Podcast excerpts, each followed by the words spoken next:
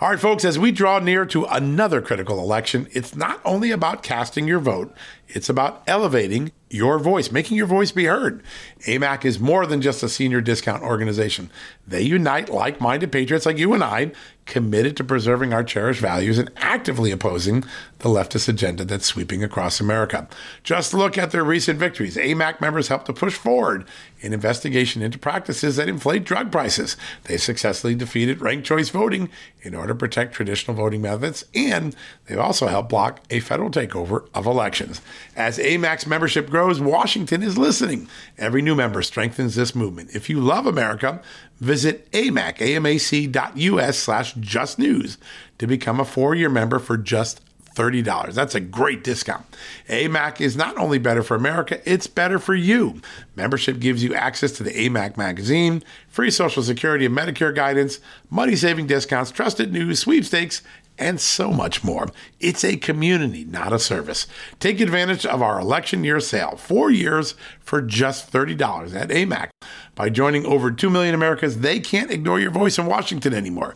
Join now at amac, amac.us slash just news. That's amac.us forward slash just news.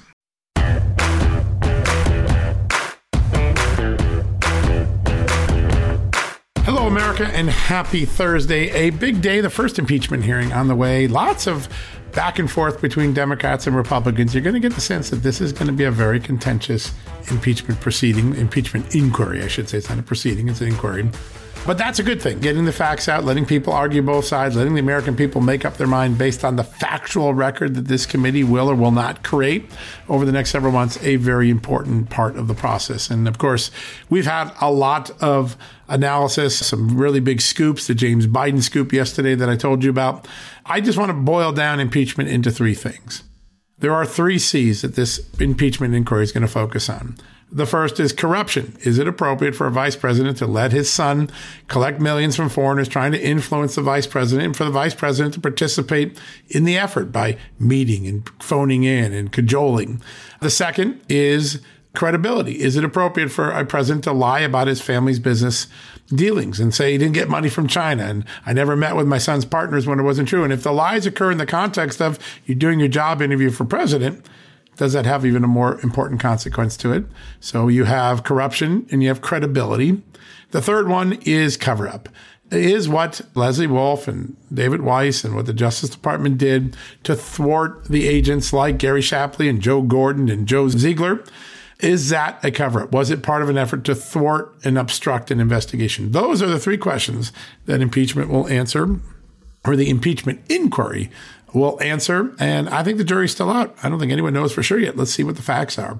We've got a great show for you today. First guest up, Matt Gaetz. He spent some time last night. He's on the front lines of this battle over whether the government's going to shut down, what sort of funding we're going to have, whether Republicans are going to stay true to the word of passing 12 appropriations bills. He's going to kick us off. We had a great conversation, Amanda Head and I last night. They're going to kick the show off that. In the second block, Walid Phares, one of the great national security thinkers in this country. I'm going to talk about Iran, all of the things that Joe Biden has done and its implications for world and U.S. security, as well as we'll throw in some Ukraine and Russia questions and the border too. We ought to be worried about the border right now. And then in the final segment, a great conversation with one of the great family owned companies in the institutional investing world when it comes to fixed income assets like bonds. Carty and Company are an incredible player, great folks, subject experts extraordinaire, a family owned company, a half century of incredible experience serving this country. We're going to introduce them. They support Just the News. We want you to support them and learn a little bit more about them. We'll have that in the third block of the show. All right, folks, we're going to come back in a few seconds with our interview with Matt Gaetz, Uh, fiery interview. You're going to love it. But before we do, hey, I'm always keeping an eye on the volatility of the stock market. And right now, NVIDIA, the AI producer, is one of America's top performing stock, more than doubling in 2023 alone. But if you're holding NVIDIA, you're going to want to review Marc Chaikin's latest warning before you do so. You see, he built the stock indicator that Wall Street uses to find winning stocks. And right now, Chaikin is stepping forward to warn people away from NVIDIA. Instead, he's focused on a different AI, artificial intelligence stock. This company already has a lucrative partnership with Microsoft and it's trading for one twelfth the price of NVIDIA. Hmm, that sounds interesting. For a limited time, you can get the name and ticker symbol totally for free. How do you do that? Visit stockmarketwarning50.com. Visit stockmarketwarning50.com. One more time. Go to stockmarketwarning50.com, one of our great sponsors for today's show. All right, we'll be back with Matt Gaetz right after these messages. Folks, everyone knows the next medical crisis is just around the corner, whether it comes in the form of a pandemic or something much more mundane like a tick bite. You and your family need to be prepared. That's what we learned from this last pandemic, right? That's where the Wellness Company comes in. You know the Wellness Company. We have their great doctors like Dr. Peter McCullough on all the time on our shows. The Wellness Company and their doctors are medical professionals that you can trust, and the new medical emergency kits are the gold standard when it comes to keeping you safe and healthy, and most importantly, prepared. Be ready for anything. This medical emergency kit contains an assortment of life saving medications, including ivermectin and Z-Pak. The medical emergency kit provides a guidebook to aid in the safe use of all of these life saving medications, so you know what you're doing. From anthrax to tick bites to COVID and even the bioweapon like the plague, the Wellness Company's medical emergency kit is exactly what you need to have on hand to be prepared. Rest assured knowing that you have emergency antibiotics, antivirals, and antiparasitics on hand to keep you and your family safe from whatever the globalists throw your way. Go to www.twchealth slash just today in order. That's twc.health slash just news and use the promo code just news to save 10%. You know what, folks? Stress may be why you can't lose weight. If you've got moderate to high stress like I do, a doctor formulated weight loss supplement called Lean could be your solution. Chronic stress wreaks havoc on blood sugar, which can cause your body to store excess fat. Stress can also slow your metabolism, which fuels weight gain. And you know all about stress eating and sugar cravings, right? Now, the good news the studied ingredients in lean have been shown to help maintain healthy blood sugar levels, help optimize metabolism, and keep your appetite under control. Now, if your life is a bit stressful like mine and you want to lose weight, add lean to your healthy diet and exercise lifestyle. Now get 15% off and free shipping at takelean.com. That's take L-E-A-N.com and enter the promo code JustNews15. That's the promo code JustNews15 at takelean.com. One more time, takelean, L-E-A-N.com. Statements have not been evaluated by the Food and Drug Administration. This product is not intended to diagnose, treat, cure, or prevent any disease, and it's not a substitute or alternative for care from a healthcare provider. Welcome back, America. We're going to stay on the subject of the latest fight going on within our nation's capital with our next guest, and he doesn't want another dime to go to Ukraine, and he has been asking for House Speaker Kevin McCarthy and his Republican colleagues to be more fiscally responsible for quite some time now. Imagine that. Joining us now is an important voice on the House Judiciary Committee, Florida Congressman Matt Gaetz. Congressman, thank you so much for being here. Oh, thanks for having me, Amanda. You know, I, have heard Congressman Hakeem Jeffries frame this as the, uh, what did he call it, the extreme MAGA shutdown. And he's doing a very good job of repeating that line and, and toeing it very well. And he keeps talking about these poison pills that folks like you and other Republicans have inserted in it. But I imagine what he means by poison pills are just items that people who voted for you and your Republican colleagues wanted to be accomplished. But what are some of those holdout items? And in what, three days are we going to have a shutdown? We we very well may have a shutdown in three days, and uh, that's not something that anyone is looking forward to. I'm not a shutdown cheerleader by any means, but to me, what's extreme is a 33 trillion dollar debt with $2 trillion annual deficits on top in an era of rising interest rates, where this debt is going to have to be refinanced because it's coming off of low interest financing and it's going to be refinanced at a higher rate. That is going to create major cash flow problems for our country. We're going to be paying more in interest on our national debt than the $886 billion that we're currently spending on our military, the principal job of the federal government. So here's my plan rather than negotiating just in terms of continuing resolutions or omnibus bills, where the entire government is basically lumped into one up or down vote for funding, we should be taking on each of these agencies with single subject spending bills. And you know, the normal muscle memory of Washington is to always revert to these continuing resolutions, just keep funding everything the same way it was last year, last month, last decade.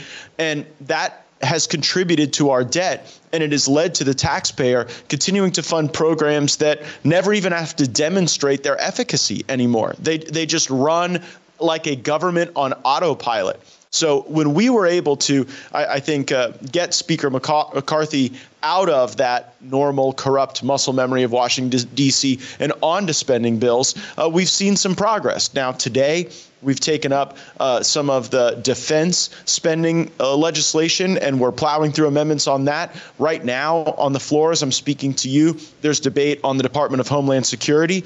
And if we can pass funding bills for the Department of Defense, Department of Homeland Security, uh, our state and foreign ops, for our em- embassies to continue operating, and our Department of Agriculture for food uh, safety inspection, then I think we'd have about 73% of the discretionary budget funded. And if it takes a little longer to resolve those other agencies, uh, that's not ideal, but it certainly is preferable to the path we're on to financial ruin.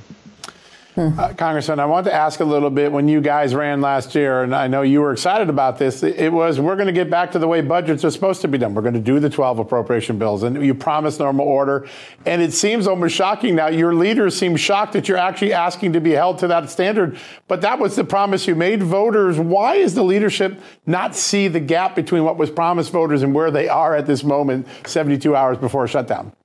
I'll be blunt. In the House of Representatives, we are poorly led by Speaker McCarthy. If this was a serious effort to get our appropriation legislation done, we would have begun back in the spring. We would have stayed during August instead of people being scattered around the country and around the globe. We would have worked through these issues like Ukraine funding, like some of the border policies that have to append to funding the Department of Homeland Security, some of the sticky issues we have with uh, our agriculture policies and work requirements for right. food stamps. But all see, the leadership wants to truncate that. What they want to do is delay, delay, delay as long as possible, then back the lawmakers up against shutdown politics, which are never pleasant. And then they hope that you'll just agree to a series of continuing resolutions until you ultimately get to an omnibus bill that is the up or down funding of the entire government. And I don't say that as some sort of pundit or prognosticator, but as a historian, because that is exactly what has happened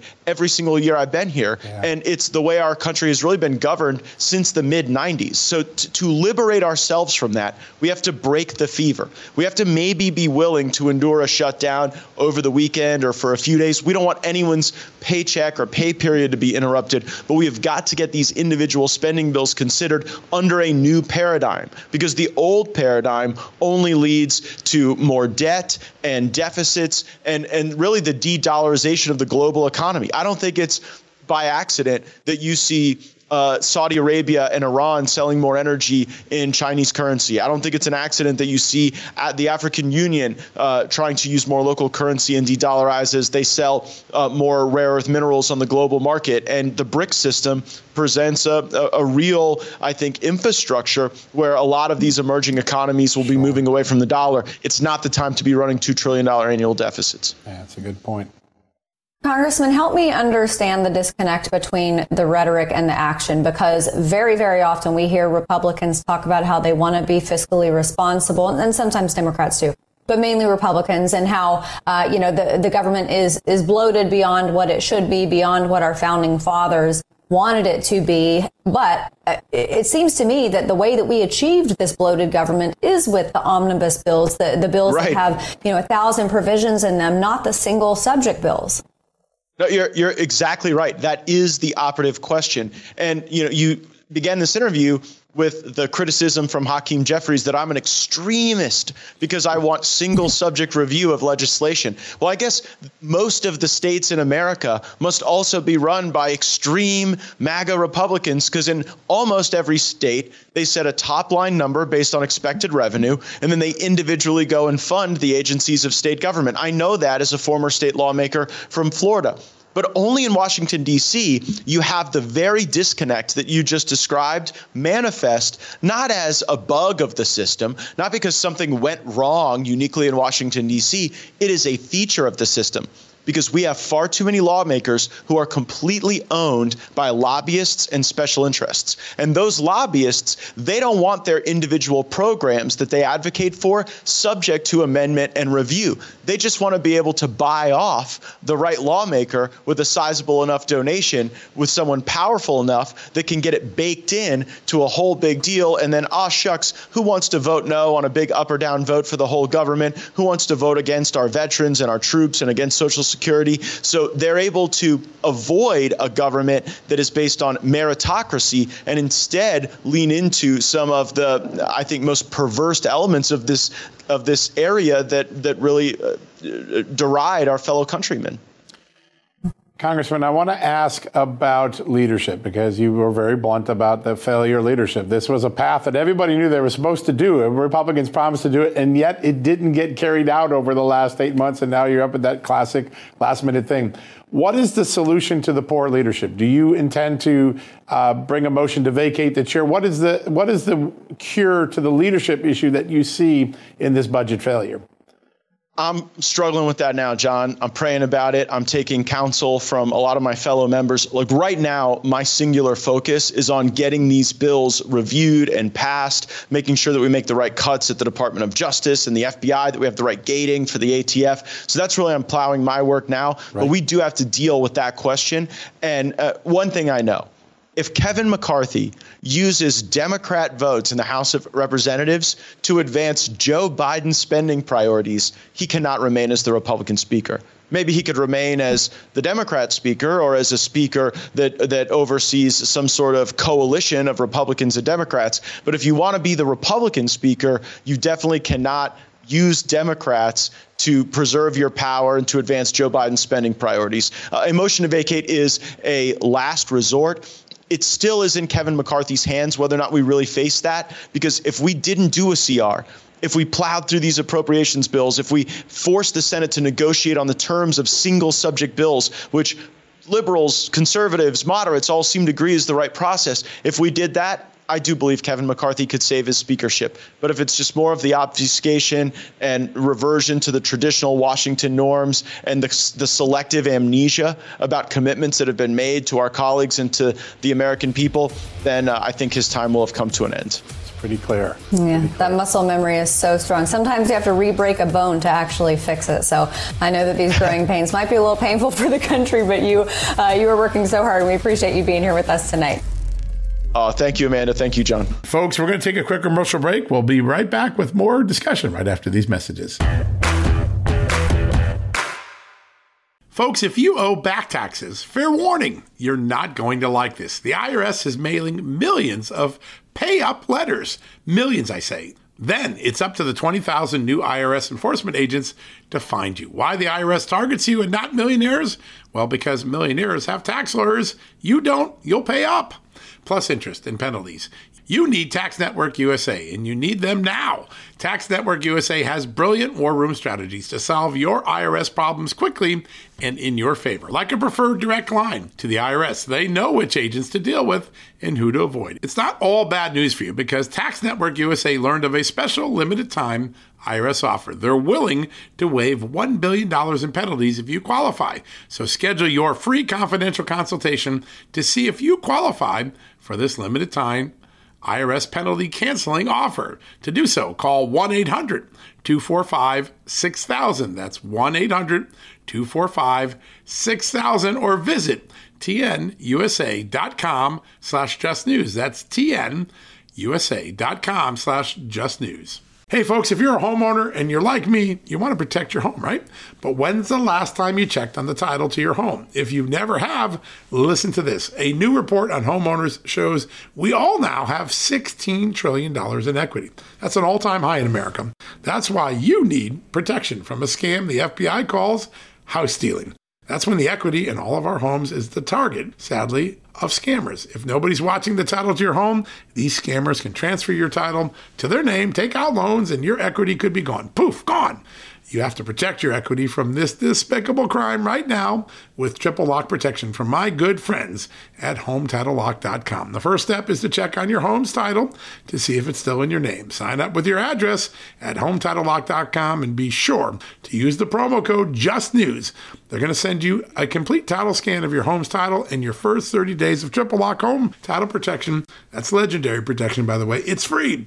HometitleLock.com. Use the promo code JUSTNEWS. One more time, go to HometitleLock.com today and protect your most important asset, the equity in your home. All right, folks, welcome back from the commercial break. So much has been going on in the world today, whether it's the Russia Ukraine war, the constant capitulation and concessions that the United States has made to Iran, most recently, unfreezing $6 billion of aid to Iran in order to get five of our hostages back. And we look across and we see the rise of a BRICS movement to perhaps one day supplant the United States dollar as the international currency of choice. And we wonder what's going on. Why is the world so unstable? Why are so many of our enemies and our allies acting in ways that confuse us or in some cases threaten us? I thought I'd bring on one of the wisest foreign policy national security experts I know. He's advised many presidents and presidential candidates over the years. You see him often on Newsmax as one of their top foreign policy analysts. He's my good friend, Walid Phares, and he joins us right now. Walid, great to have you back on the show. Thank you for having me, John. Always great to be talking with you. It's funny. I was thinking of you the other day when this hostage deal, this money that was exchanged hands came out. I was thinking back to your book, Iran, an Imperialist Republic and U.S. Policy, because so much of the principles that you laid out for the way Americans could have a constructive relationship with the regime in Iran were just simply abandoned in this deal. It was really a head scratcher to me. How big a setback is this for U.S. foreign policy and the concept of peace through strength?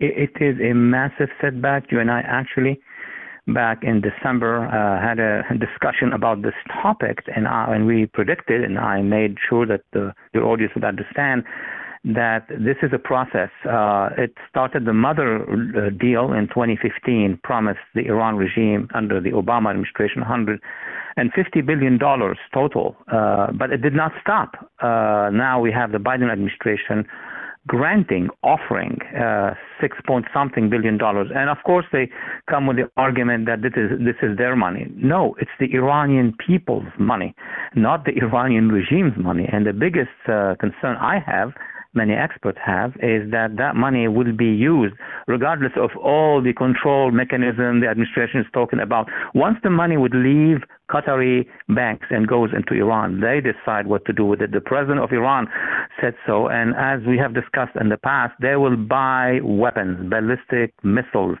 uh, advanced technology from China, from uh, North Korea, uh, from Russia, of course, and including funding the four major militias. Actually, there are 16 militias, but four major militias who control Iraq, Syria, Lebanon, Yemen. All of that we have discussed. What we have not discussed, and this is the first time we're going to start discussing it, is the capacity of that regime and their intention to use hundreds of millions of dollars, maybe one billion dollar, who knows, from the six billion, to mount one of the largest influence operation within the West, within the United States, to continue pressuring the West and the United States to continue uh, paying them money. It's the chicken and the egg, and we have offered that money to that regime.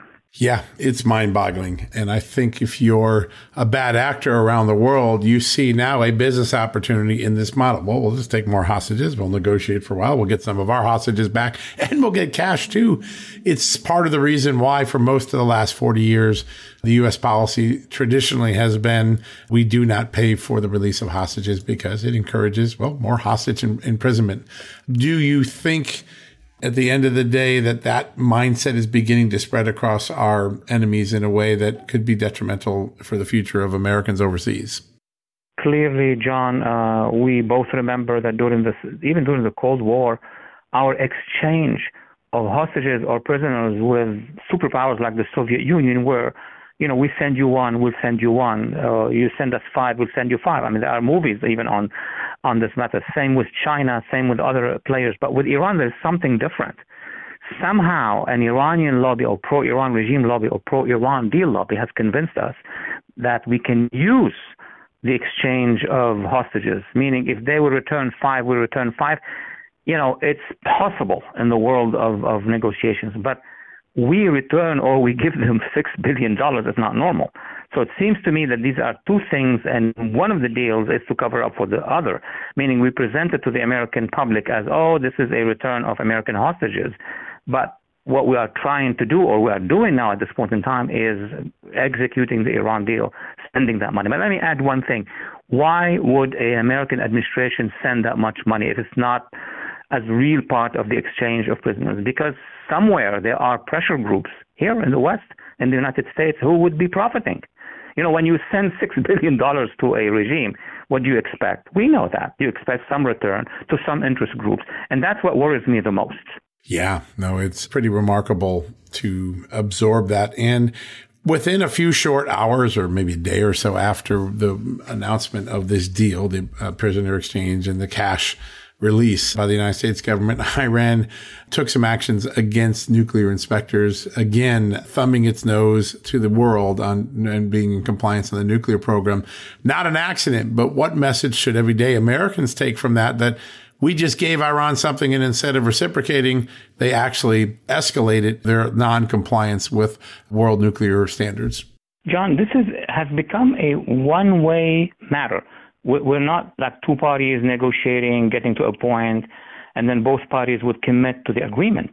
This is the Iran regime somehow, with its influence over here in Washington and in Brussels as well, forcing almost or dragging the decision makers to release that money, which is Iran's people money. And once that is successful, here's the deal the Iran regime believe and think that they have the control over the process. Anytime they want to get release of money, they will, as you just mentioned right now, they will just collect few hostages, and that's the new. So they are on steroids at this point in time because there is no opposition, no checking on behalf of the U.S. and the European uh, uh, Union. Yeah, no, there isn't. We're, we're completely blind for our $6 billion of uh, gifting that we just gave to Iran. It's really remarkable. I want to stay on Iran for one more second because I think a lot of people didn't pick up this nuance, but it is a nuance with really significant implications. I think it was right after the UN visit by President Raisi, the Iranian president, to the UN at General Assembly meeting that the State Department confirmed that Iran's foreign minister, Hossein Amirabdollahian wanted to come visit the United States. We haven't had a foreign minister be granted that right to come to Washington and meet with U.S. officials for many years for good reason. Iran's been acting badly for the last two decades. The idea that the State Department acknowledged it and that it, they're not turning it down outright, what does that say about where the Biden administration may go next in the relationship with Iran? John, it's still part of the much bigger deal that started in 2015 under the uh, Obama administration, which basically is telling the American public in actions that the Iran regime can be reintegrated uh, to the international community. We can do business with them.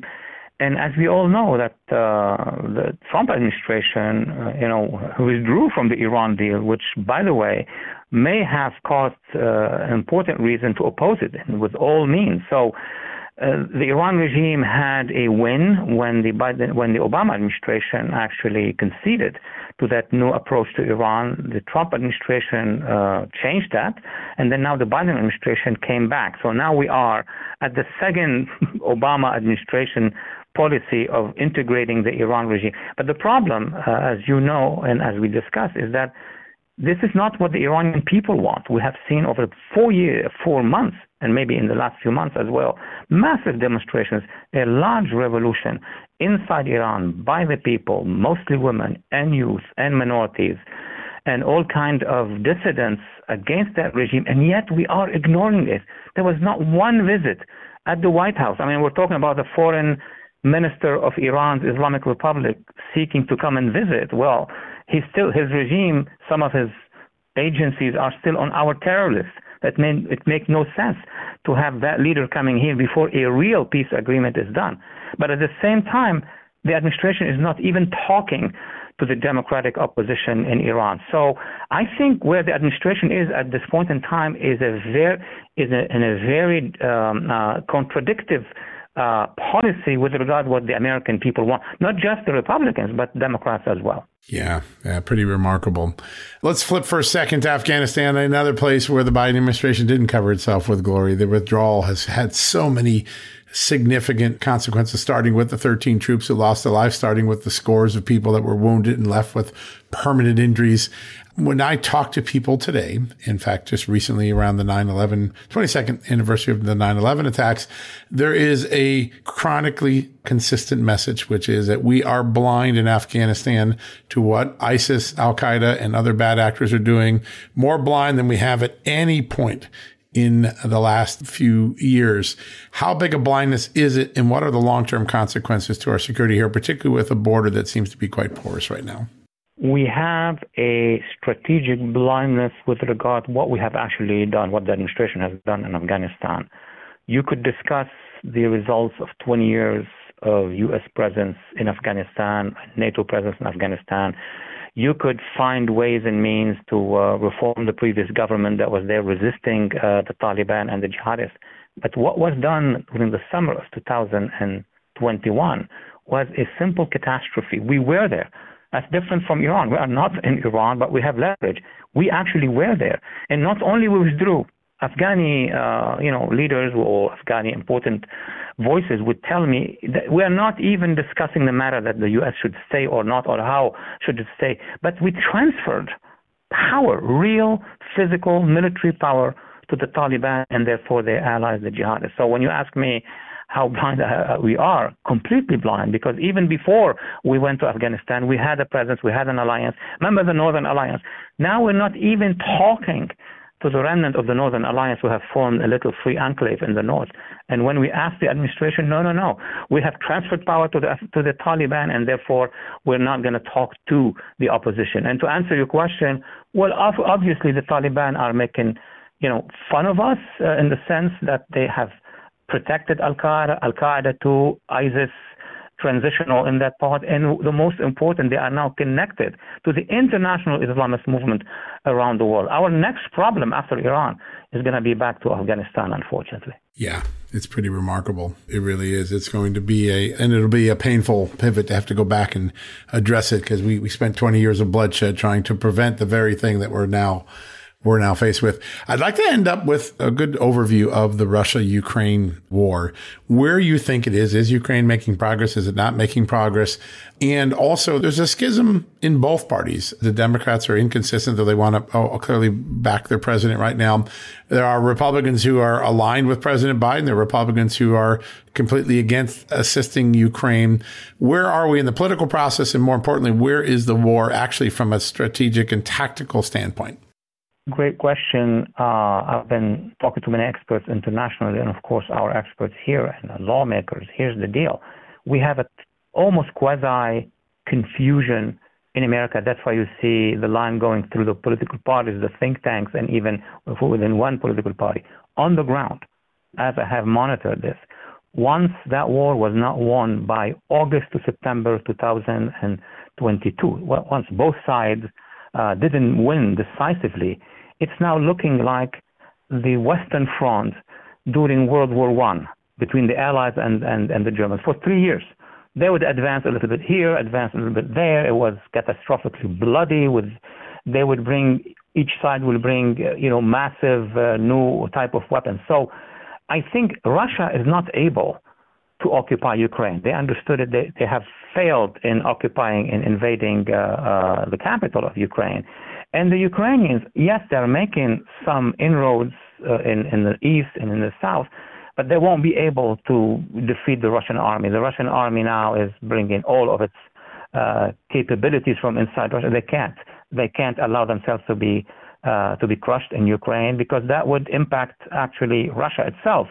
And the Ukrainians are receiving significant support from NATO and a lot of money from the United States, but their goals would be not achievable without an intervention by, the, by NATO, and NATO cannot intervene. Neither the Europeans nor us cannot intervene if we are not attacked. So, what is the result of this?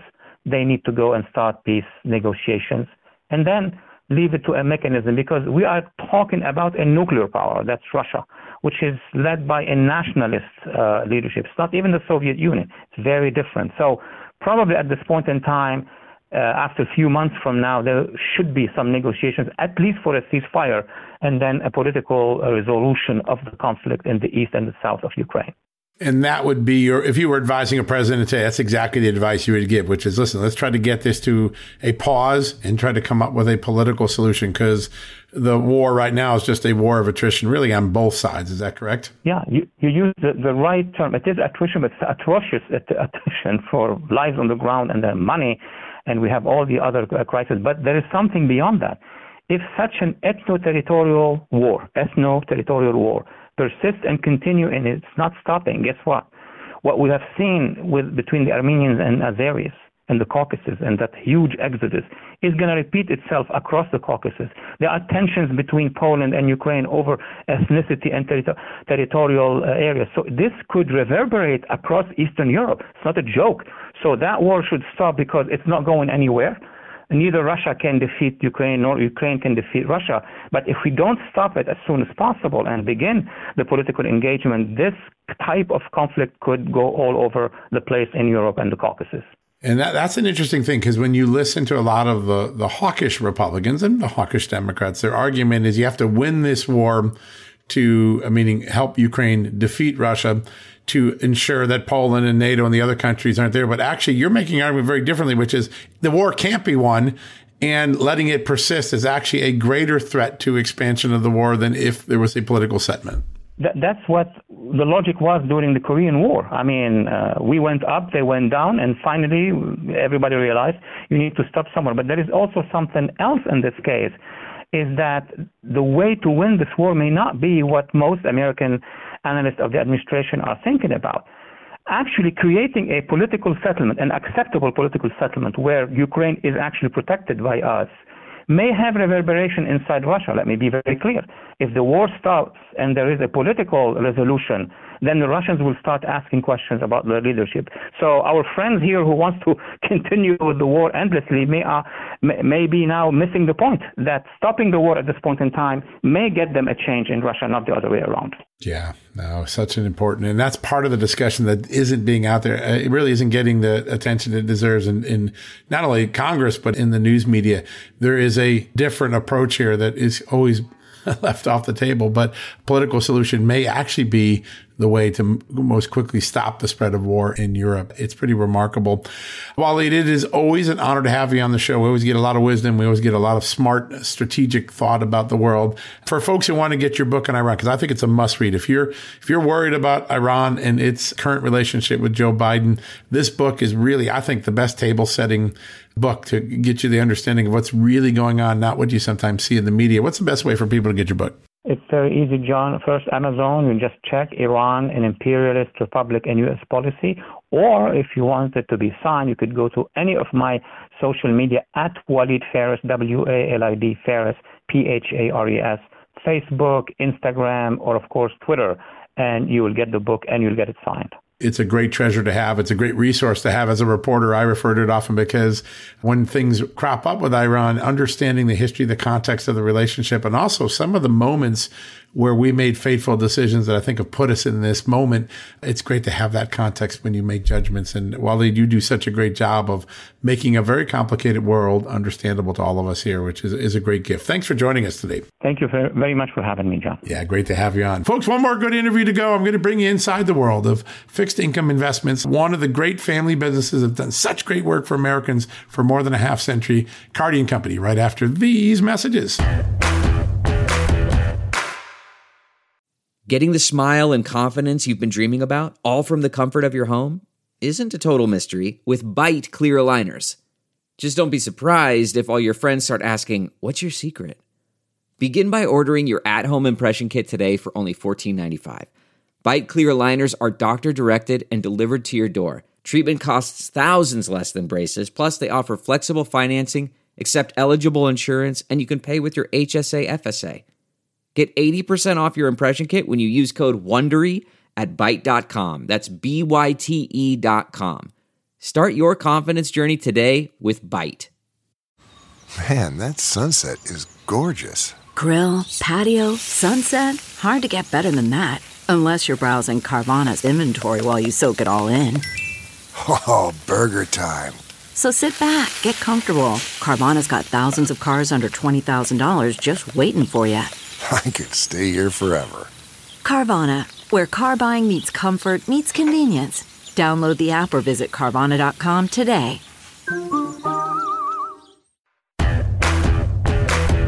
All right, folks, welcome back from the commercial break. Over the last several months, you've got to inter- meet a lot of the great sponsors, partners that back Just the News, help us do the reporting and the podcasting and the television shows that you've all come to expect from us. And you've heard, I'm sure, many times great advertisements and words about Carty and Company. But I thought today we'd do something a little different, that we would bring in the CEO of Carty Company, Bill Carty, to tell us a little bit more about what makes his company so special and why in this very volatile investment market, what Carty can do to make life better for you. So if you would join me in welcoming Bill Carty, CEO of Carty and Company. Bill, great to have you on the show. Well, good morning. It's great to be here, John. Thank you. It is a great honor to have you on. And also, I want to say, it's a great honor also to be a partner of yours. We are so grateful for the support and, and the great products that you provide our listeners, our readers. It's such an amazing company you've built. And I want to just start. I mean, you are a full service broker, but you have a lot of specialty, particularly in the fixed income securities. Tell us why that is such an important investment in this current market. Well, let me just tell you a little bit about Carty and Company. We're we're a 53 year old uh, full service broker dealer. We do, as you just said, we specialize in fixed income securities. We're registered with the SEC. Uh, we're members of FINRA. Those are the regulatory organizations that tell us what we can and can't do. Uh, so uh, uh, that's that's kind of our specialty is fixed income. We've been doing it for a while and doing it well. Obviously, you have a really satisfied customer base. A lot of the the uniqueness here is that I think you know there are different types of broker relationships. Customers manage their own portfolios, and then you provide them sort of a little bit of help and guidance to make them more successful. Talk about the partnership that a customer gets when they enter the Carty and Company family. Yeah, okay. Well, uh, Carty and Company is a little bit different than most of the brokers today. Most of the firms today uh, we're, well, what we're not, we're not investment advisors, we're not money managers, and, and we're not certified financial planners. We're a transactional broker dealer. You know, we charge a little bit on each trade. Uh, we mark them up. We buy them as cheap as we can, and we mark them up just a little bit when we sell them to our customers. Uh, so we're not we're not fee based. Uh, most of the brokers that we compete with spend a lot of time gathering assets under management, as they like to talk about. Uh, you give them your money and your assets, and then they decide where to put it, and then they charge you an annual fee based on those assets. We're different from that. We uh, we try to provide our customers with some advice on, on what they might buy, but they manage their own portfolios, and we try to we try to steer them with uh, with into in fixed income investments that. Uh, suit their uh, investment objectives and and fit within their risk tolerance. But they decide whether to buy, sell, and hold. And we we think that's the most efficient uh, way of managing a portfolio with the least uh, amount of fees. And our customers are mostly very wealthy individuals or financial institutions. They're smart folks and uh, they know how to manage their own portfolios. So we just try to steer them uh, in the right direction with really good, cheap securities that we spend a lot of time uh, trying to buy for them. Yeah. And you have some really amazing specialists, particularly in the municipal and corporate bond trader market. Tell us a little bit about that and how, what sort of volume every day you're doing to try to get great deals on those sort of bonds. Yeah, okay. Well, we've, uh, as far as the secondary market's concerned, we feel like we've got some really good traders, both corporate and municipal. Uh, our guys have been with us a long time. They'll bid 300, 400 items a day. Try to get some, some you know, good cheap securities that uh, that we can offer to our customers. That's our secondary market business. But we also have an active public finance department. Uh, we bid most uh, most of the syndicates that come out. We're in we're in the in those national syndicates. Uh, and then we, we do some local, more uh, negotiated deals uh, so, so our underwriting department uh, is experienced. We've got some good guys there that have been around a long time and been with us for a while. So we're proud of our, our investment bankers.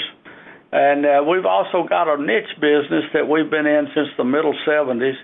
Uh, the decided they wanted to expand their SBA and USDA government guaranteed loan business. uh, they, they wanted the banks to be able to make more of those loans, so they wanted to create a secondary market for those loans. And we we got involved in the in the 70s, just doing the individual loans. And we would buy the government guaranteed portion. Uh, the, the government only guarantees anywhere from 75 to 90 percent.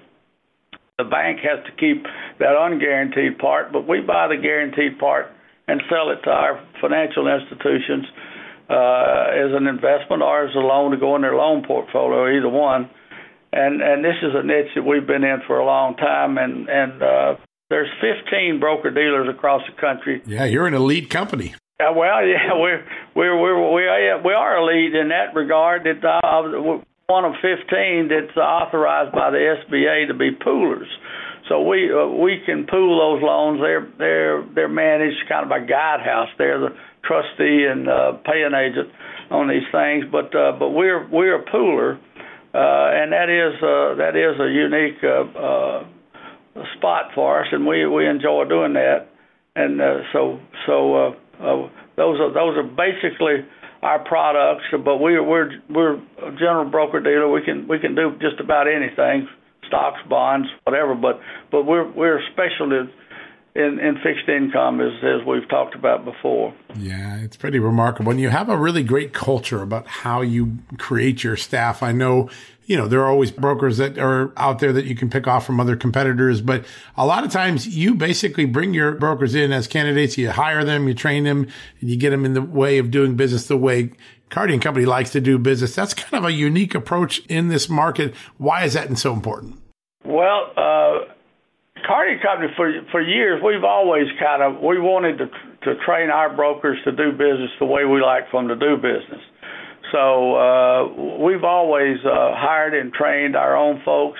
Every now and then we hire somebody from another brokerage firm that unhappy for whatever reason and comes to work for us, but uh, but we're hiring here in Memphis, and we're hiring in our branch in Little Rock. Uh, we're training new guys. So for any guy out there want to get in this business, uh, you need to come talk with us. We we might hire them and uh, train them and get them licensed and put them on the phone. Yeah, what an awesome way to do that when you look at the moment that the market's in, the dollar has been volatile. The, uh, traditional stock market has been volatile. Interest rates up. Inflation is still stubborn. The fixed income space is, is pretty attractive in an inflationary environment. Tell us a little bit about what you see in that space, in the fixed income space over the next year or two. You know, John, I think, uh, you know, our country's got some problems right now. We got really high inflation uh, and the Fed will probably have to keep these rates higher and higher. It might go even higher than they are already uh, in the future. That'll probably be good for our investors. They, you know, for about the last 20, 25 years, rates have been low. It's been hard to get much return on your investment, but rates are, are back up there now and may go higher. So I think that'll be good for our investors, not so good for the issuers who have to pay a little bit more to to borrow the money, but uh, but but our investors are are our main uh, concern anyway, and so I think it'll be good for them, but uh, not maybe not so good for the country. I, we've uh, this inflation is getting to be a real problem. Yeah, no, it is. And it's so much more stubborn and persistent than the administration originally led us to know. Although I think a lot of experts were warning right from the beginning, this isn't temporary. This is going to be a long haul when you look at the moment of the national debt, that our national debt is now 120 to 130 percent of GDP. That's always been once we got to the 100 percent more. That was always a warning sign for for fiscal experts. It makes people feel a lot more uncomfortable. How concerned should we be about the debt ratio to GDP? And do you see any sign that officials in Washington are maybe going to get serious about that in the near future?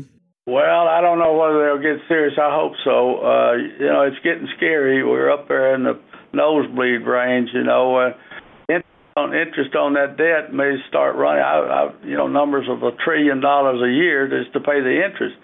Well, you know, uh, that that's certainly inflationary.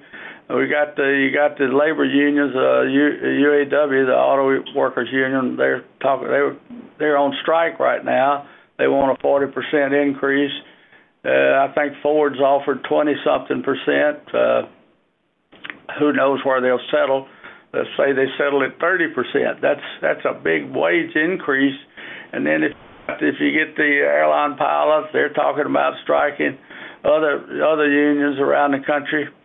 Uh, that could lead to more uh, wage price push. You know, that's inflationary.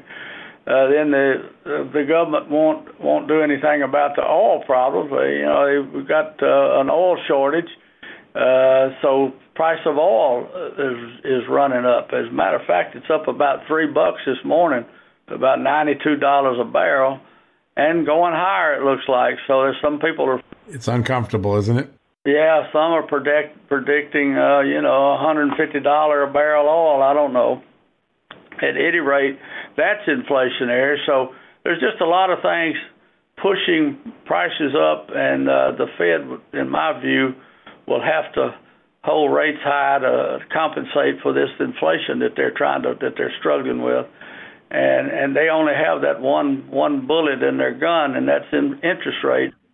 So that's kind of scary, John. It is. Yep, it does. It, it, has a lot of similarities to the late 1970s when people look at it. Uh, and you know, it's it's an interesting thing. And you know, I, I know you know this, but when, when, when, a lot of people really don't realize that when the UAW strikes or whatever that percentage of cost to, uh, for new employment or for the workers is going to be, that's all gets passed on. And when the pilot gets paid more, when the assembly line worker gets paid more, uh, all of that when co- gas and oil costs more, all of that gets passed on to the consumer, which I think probably makes a lot of people feel uncomfortable about their buying power in the near future. Yeah, absolutely. It's a it's a problem, and it's not going away anytime soon.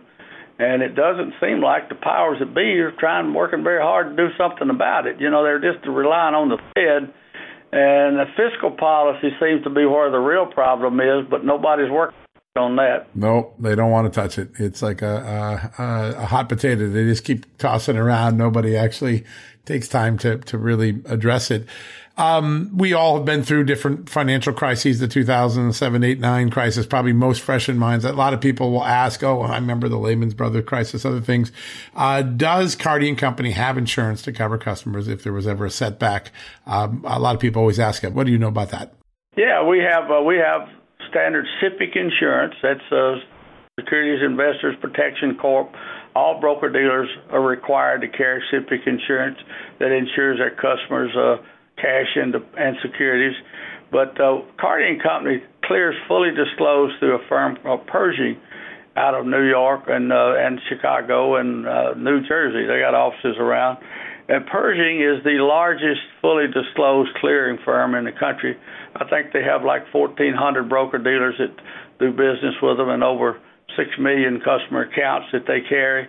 They carry our our account, and and Pershing not only has standard SIPC like we do, but they have excess SIPC that runs up to a billion dollars. Uh, it would cover their customers' uh, securities and uh, cash if there were a real catastrophic uh, bankruptcy like Lehman Brothers had. Uh, and there are there are strict rules that FINRA and the SEC have we have to keep our customers fully paid for our securities segregated in a segregated account, so they're never at risk. Even if Carty Company were to have, uh, God forbid, something horrible happened that we went broke like uh, like Lehman Brothers, which, by the way, we've been in business 53 years. I don't expect anything like that to happen. You have a lot of longevity. You've weathered a lot of other storms. We have. You're talking about that '80s, uh, back when uh, Volcker and uh, Reagan were were around. That was that was we thought that was some real inflation back then. Hopefully, we won't see it get that high, but uh, you never know. Well, one thing we know, and as I said, Bill, we really appreciate the partnership with you. But you offer, you know, longevity. You're more than a half century in business. You've got the insurance and the risk tolerance, which is great. You allow people to have the flight stick. You're advising them. Uh, and uh, you have this homegrown staff that you've trained yourself and that are built in the Carty and Company values. It's such a remarkable company, family operated and owned. It's such a great uh, business. And uh, we're so grateful. Folks, if you want to learn more and take advantage of Bill and his team's extraordinary tools and expertise, all you got to do is go to cartyco.com, C-A-R-T-Y-C-O cartyco.com today. Go check it out. In this market, this is a really good investment opportunity for, for folks to take a look at. So be sure to go to cartyco.com today. Bill, what an honor to talk to you. What an honor to see the way this company has been built. It's so unique and uh, it's so impactful, uh, even in a moment where the economy feels a little bit like it's straining. Uh, great honor to have you on our team and as part of our partners. Well, thank you, John. I'm I'm very proud of our folks. We've got a really good uh, crew here. That most of them have been trained here at Carty Company. But a lot of them been with us 40, 50 years. Some of them. That's amazing. And so we're we're we're we're a good family operated, uh, locally owned firm, and we've been around for a long time. And if you got any of your listeners out there who are trying to uh, manage a fixed income portfolio and think they need a little help uh, they probably should give us a call.